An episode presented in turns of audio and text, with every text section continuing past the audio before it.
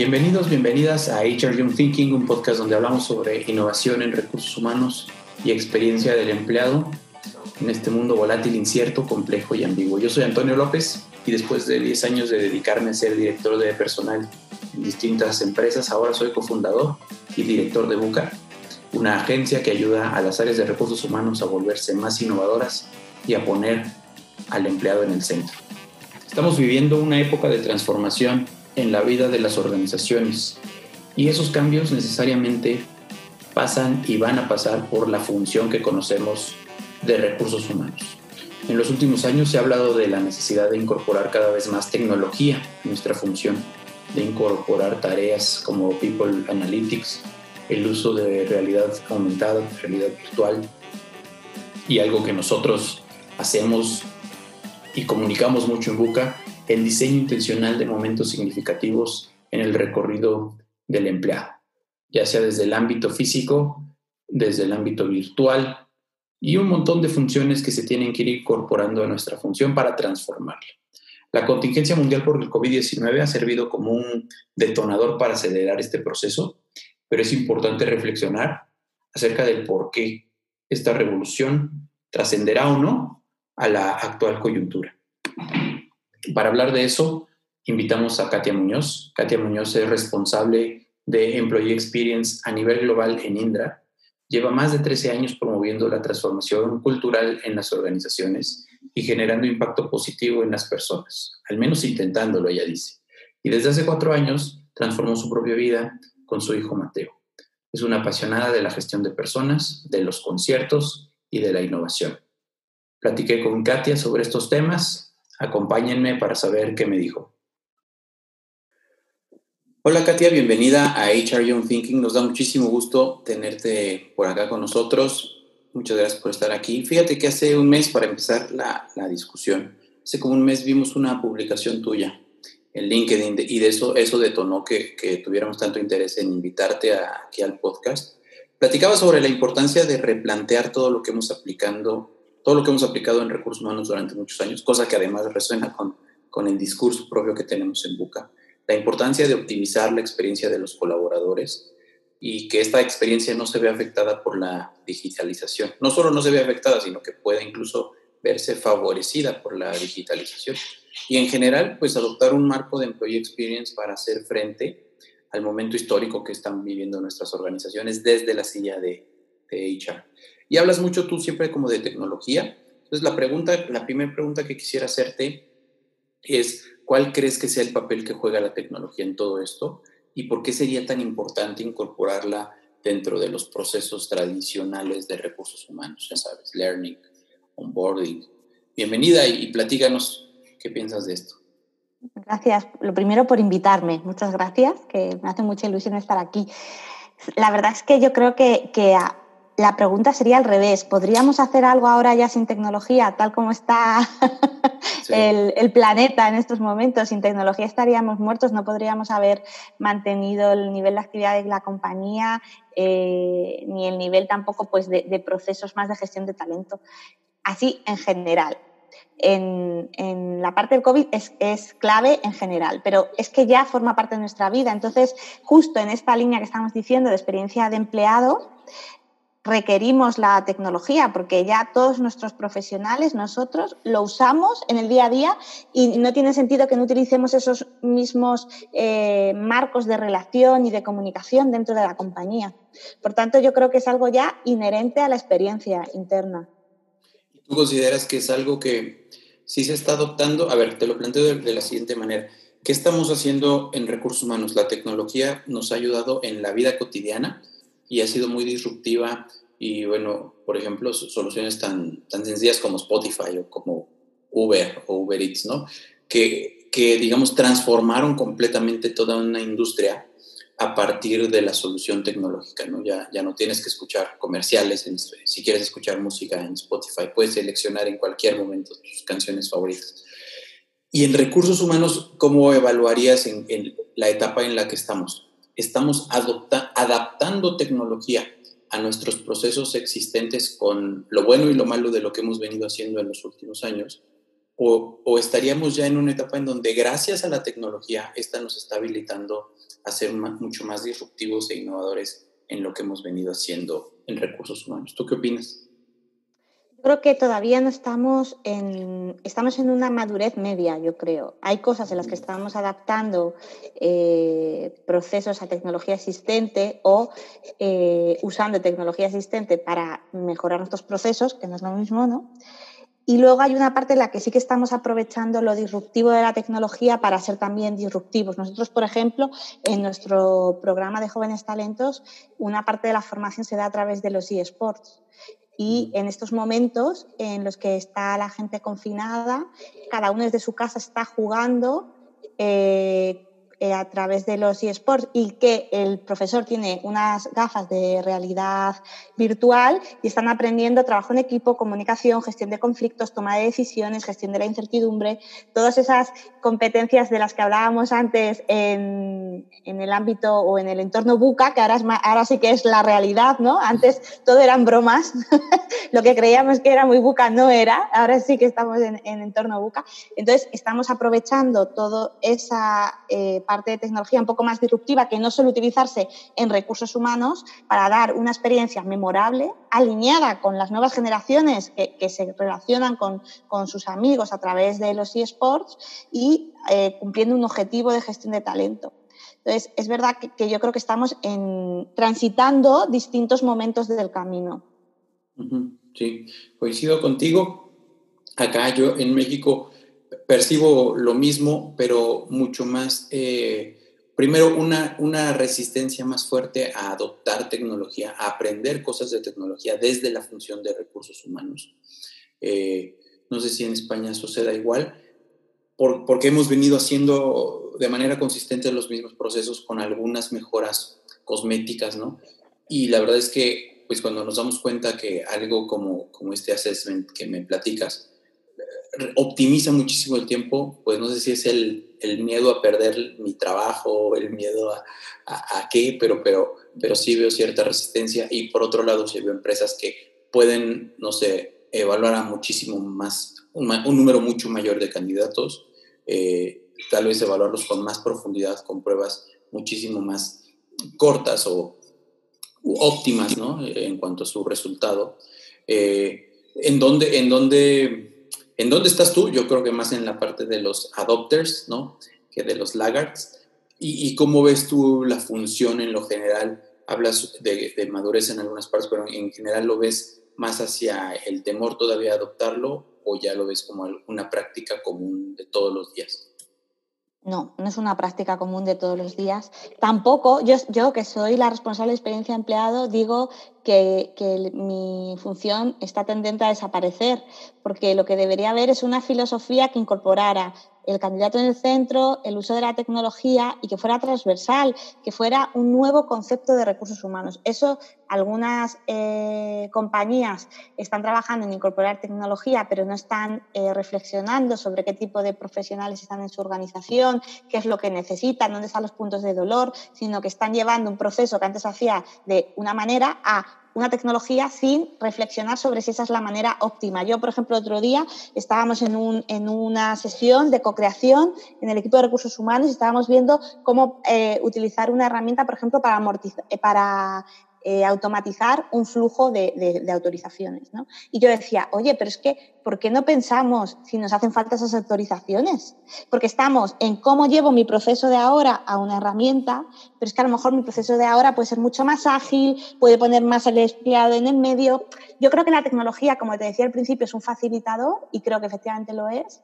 Lo es cuando se usa bien. Esto es como, como cuando dices, ¿la diversidad genera innovación? Si la gestionas bien, sí. Si no, tienes un problema.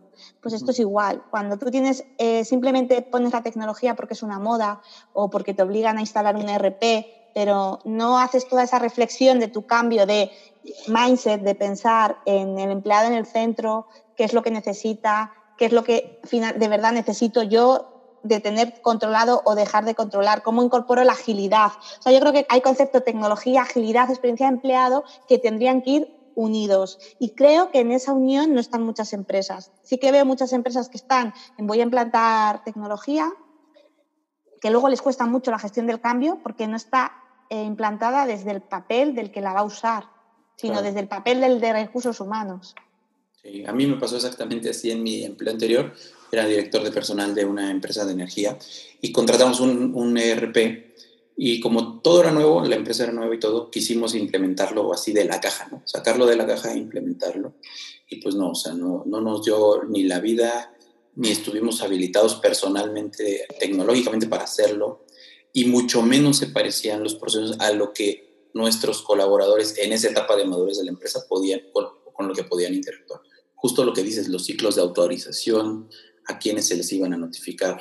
Pues desde la gente que se iba de vacaciones hasta las gestiones de desempeño, ¿no? Entonces sí, coincido mucho, me resuena mucho con, con, lo que, con lo que me has dicho, con lo que me has dicho hasta ahora. Ahora, tú hablas ahorita, me parece muy interesante lo que comentas de esta nueva filosofía que sea transversal. Pero, a ver, si, si esto es algo para los nuevos, para la gente que lleva haciendo H R, los que llevamos en recursos humanos mucho tiempo, es algo pues que, que rompe el status quo, que, que reta, digamos, la forma en la que venimos haciendo las cosas.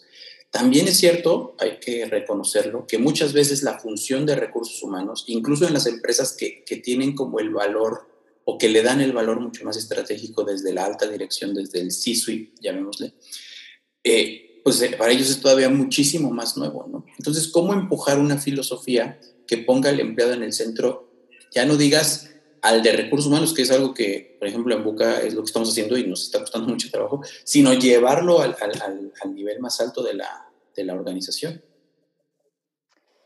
Claro, tienes, al final, eh, yo, yo estoy de acuerdo contigo en general que muchas empresas se llenan la boca de que el talento es lo más relevante, pero luego no está en las prioridades estratégicas, ¿no? Como sí. lo que me estás comentando ahora. También creo que a veces, creo... Eh, Yo tengo varias frases que me encantan y me acompañan y, y que hoy voy a decir aquí, que una es eh, nada cambia, pero si yo cambio todo cambia, y la de gente pequeña, en sitios pequeños, haciendo cosas pequeñas, cambia el mundo.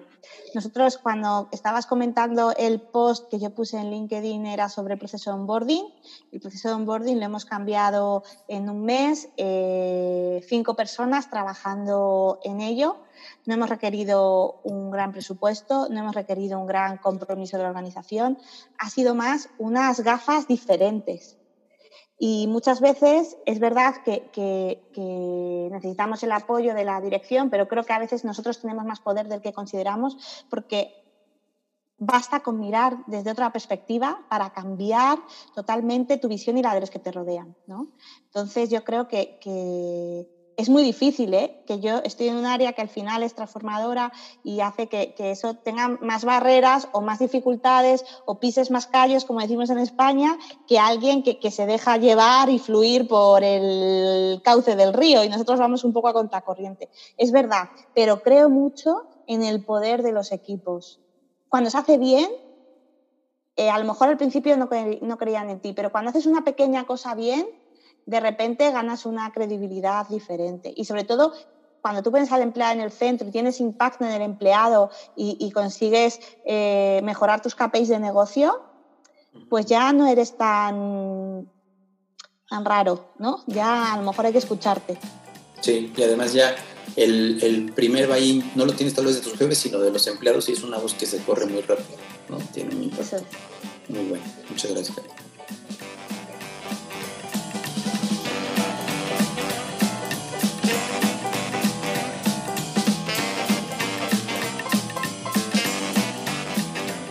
Sin duda, la adopción de tecnología es un elemento muy importante para implementar Employee Experience en nuestras empresas.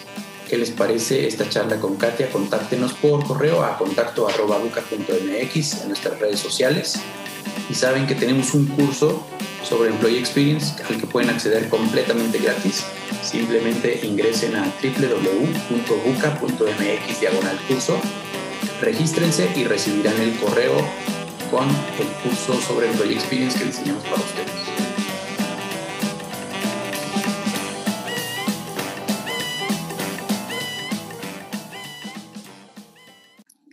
Katia, hemos platicado en el, en el primer bloque, sobre todo al final de esta, de la importancia de generar cambios de manera consistente, empezar por algo pequeño y que eso en un efecto de dominó este, pues va, va, se va implementando poco a poco, ¿no?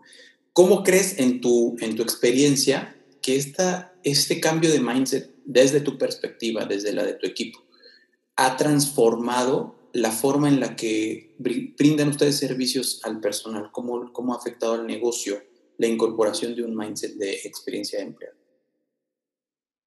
Bueno, yo creo que ha sido una transformación. Nosotros estamos en un programa de jóvenes talentos que hemos reducido la rotación no deseada en un cincuenta por ciento. O sea, que creo que el cambio ha sido brutal. ¿Qué hemos hecho aquí? Entender quién era nuestro colectivo target, qué es lo que esperaban de una compañía. También hacer entender a otros que eso no es bueno ni malo, ¿no? Porque a veces, eh, por ejemplo, con las nuevas generaciones hay esto de la gente pues, de otra edad, que es como, claro, estos mmm, quieren no sé qué y no sé cuántos, y así no son las empresas. Bueno, pues a lo mejor para ellos sí que son así, podemos estar de acuerdo o no, pero tenemos que gestionarlo desde esa, desde esa, desde esa visión, sin perder nuestros valores de compañía y tal, pero teniendo en cuenta esas necesidades, esas inquietudes. Lo primero que hemos hecho es conocerles mucho, hacer focus group internos, externos, leer y después diseñar un programa que está muy alineado con lo que ellos esperan de una compañía sin perder nuestra esencia. O sea, no se trata tampoco de ahora todo lo que quieran, ah, la alegría claro. Y aquí el circo romano, pero eh, sí se trata de, de, de que sin perder nuestra perspectiva podamos incorporar las de otros. Totalmente, totalmente. Ahora, déjame preguntarte lo mismo de cara a dos cuestiones, ¿no? ¿Cómo te ha habilitado en lo positivo o tal vez afectado eh, todo este mindset, este mindset de poner a la persona, poner al empleo en el centro, de incorporar tecnología desde dos perspectivas? La primera, desde la perspectiva del cambio obligado que hemos tenido que hacer a partir de, de la contingencia sanitaria por el covid diecinueve, es decir, qué procesos, qué cosas has tenido que cambiar sobre la marcha un poco con, con mucha flexibilidad, con mucha agilidad. Y después, si quieres, primero platicamos de esto, y después de cara al futuro, o sea, porque este es un modelo, en, desde tu perspectiva igual, que es como muy bueno de cara al futuro de las organizaciones. Bueno, nosotros básicamente hemos transformado todos nuestros procesos, porque nosotros hacíamos procesos, por ejemplo, por volver al ejemplo de, de onboarding, cien personas, doce horas en una sala, uh-huh. Y eso ya no se puede hacer, y tampoco les puedes tener doce horas en lo digital, porque pueden Mucho. morir ahí. Entonces, eh, hemos cambiado la formación que estábamos dando a los jóvenes, hemos eh, modificado, por ejemplo, ahora estamos haciendo unas sesiones de aprendizaje de qué te ha enseñado el, eh, toda esta parte de confinamiento para mejorar la gestión de equipo y, y eso en cualquier otro momento lo estaríamos haciendo en una sala y ahora lo estamos haciendo a través de herramientas colaborativas en, por, por digital o estamos haciendo sesiones de co-creación con otros equipos para mejorar nuestros procesos internos. Todo lo estamos haciendo en digital. Realmente la modificación ha sido brutal. Eh, si, si hablamos de lo que eso ha significado de gestión del cambio o transformación del equipo, ahí tampoco te diría que ha sido tan alta porque siempre estamos con esa perspectiva. Entonces, es que han cambiado las necesidades, no han cambiado nuestros objetivos, pero ha cambiado todo el escenario. Pues eh, no nos ha costado nada tirar literalmente esto. ¿Qué podemos salvar de lo que teníamos? Tres cosas, tres cosas salvamos, el resto ahí se queda. Creemos desde, de, desde el principio, porque eso también creo que es una clave. No intentar, oye, yo tenía una cosa eh, rectangular y tiene que caber en un círculo. No, pues eh, eh, tienes que aprender a desprenderte. Yo, hay una frase que me encanta en innovación que dice que no quieras a tu idea, ¿no? Porque al final la quieres tanto que no eres capaz de desprenderte. Pues en eso, en, este, en mi equipo tengo la suerte de tener grandes profesionales eh, que, que, que, que saben eh, cuáles son las reglas del juego y las reglas del juego son que no existen unas reglas de juego fijas. Uh-huh. Que todo cambia. Eso es. Sí, es algo que, que nosotros, de otra de las líneas, luego platicaremos si quieres, esa es una línea de bienestar, eh, nuestra línea de negocio de bienestar. Y uno de los mantras que tenemos es la buena noticia es que todo cambia, la mala noticia es que todo cambia. Pero queremos verlo siempre como, como buena noticia. Eh, ¿y, ¿Y qué tan difícil es? O sea, vaya... Yo me imagino, a ver, vamos a poner al empleo en el centro. Pensemos en algo tan, tan básico como el primer día, ¿no? Bueno, no, no, tal vez algo recurrente, el solicitud de vacaciones, ¿no? Uh-huh. Entonces tú llegas y quieres eh, hacer un proceso con recursos humanos que hace tal vez dos meses se llevaba a cabo de una forma y llegas al, al bimestre siguiente y resulta que ya cambió. ¿Qué resistencias, eh, qué respuestas has encontrado por parte de los colaboradores de, de aceptar esos cambios, de abrazar esos cambios o, o, o no? A ver, yo creo... Eh, nosotros te- tenemos, o sea, no hacemos todo perfecto. Creo que la filosofía, por no hablar de lo que hacemos nosotros, es, y, y una cosa que a mí me obsesiona un poco en todo este ámbito es la hiperpersonalización. Uh-huh. Cómo doy respuesta a cada arquetipo de profesionales que tengo en el momento en el que lo necesita. Esto también a mí me obsesiona mucho en todo lo de la estrategia de comunicación. Cómo comunicamos, no masivamente, sino lo que tú necesitas saber cuando necesitas saber, porque es la única forma de tener impacto. En esa parte, si conseguimos hacer eso, seguramente ellos tampoco tengan un gran eh, problema de cambio, porque estamos adaptados a lo que esperan, a lo que necesitan. Entonces, claro, hay que trabajar bien todos los momentos de dolor, cuáles son los momentos de la verdad, cómo lo están viviendo, incorporarles en la creación de la solución. Entonces, claro, si tú haces eso, que nosotros no lo hacemos siempre, y cuando no lo hacemos solemos equivocarnos, porque realmente estamos haciendo lo que nosotros queremos, no lo que uh-huh. ellos esperan. Claro. Entonces creo que esa es la clave de conseguirlo. Sí, que todo cambio parta de la expectativa que tiene el empleado y no de las posibilidades que nosotros tenemos. Es, es muy revolucionario esto que platicas. Repito que es como muy, muy difícil que desde un área de recursos humanos se, se pueda ver este, este mindset. Es como muy propio de áreas como de tecnología, o de, de marketing, ¿no? De hecho, el, el concepto de Customer Experience pues viene más de una filosofía de marketing.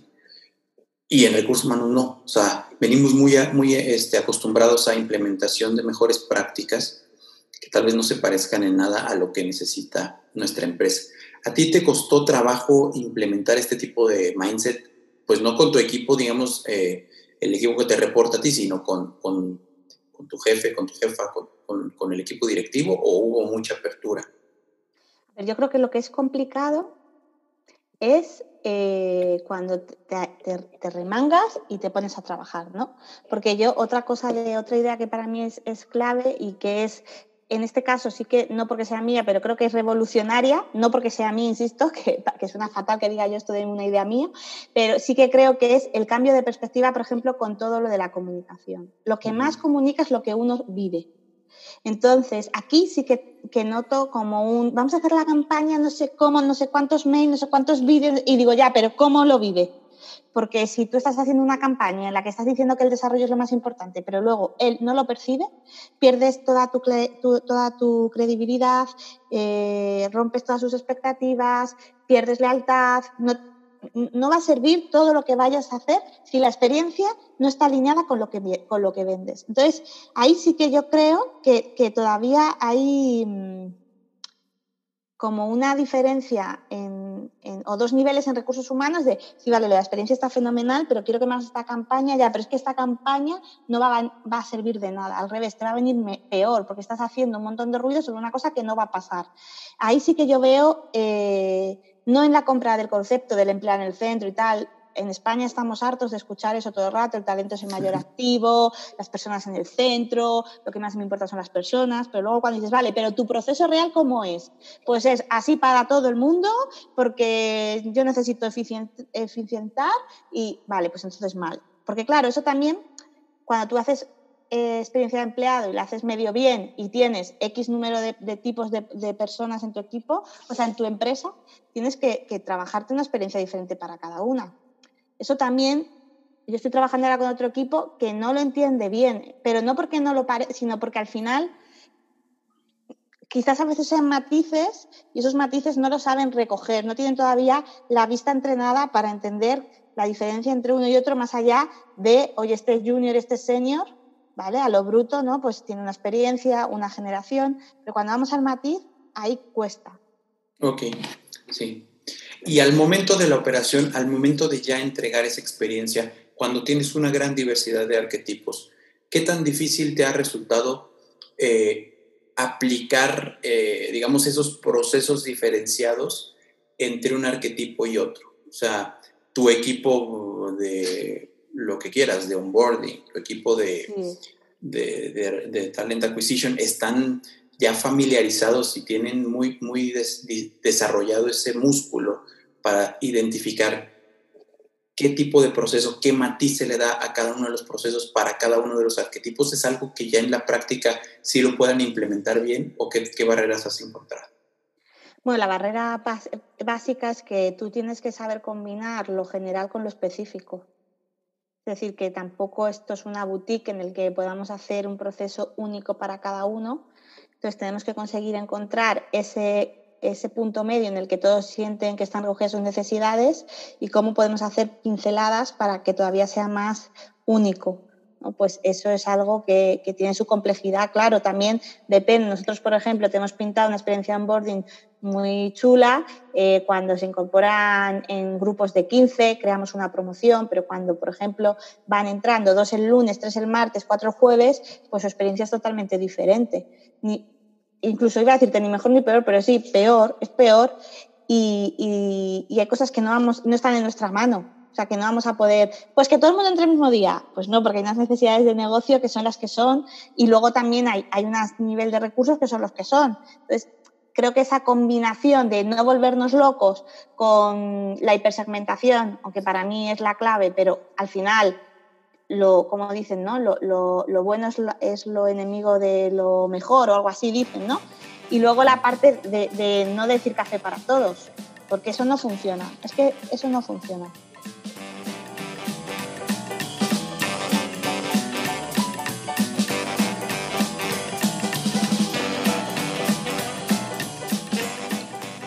Estamos hablando con Katia sobre la importancia de conocer a nuestros arquetipos.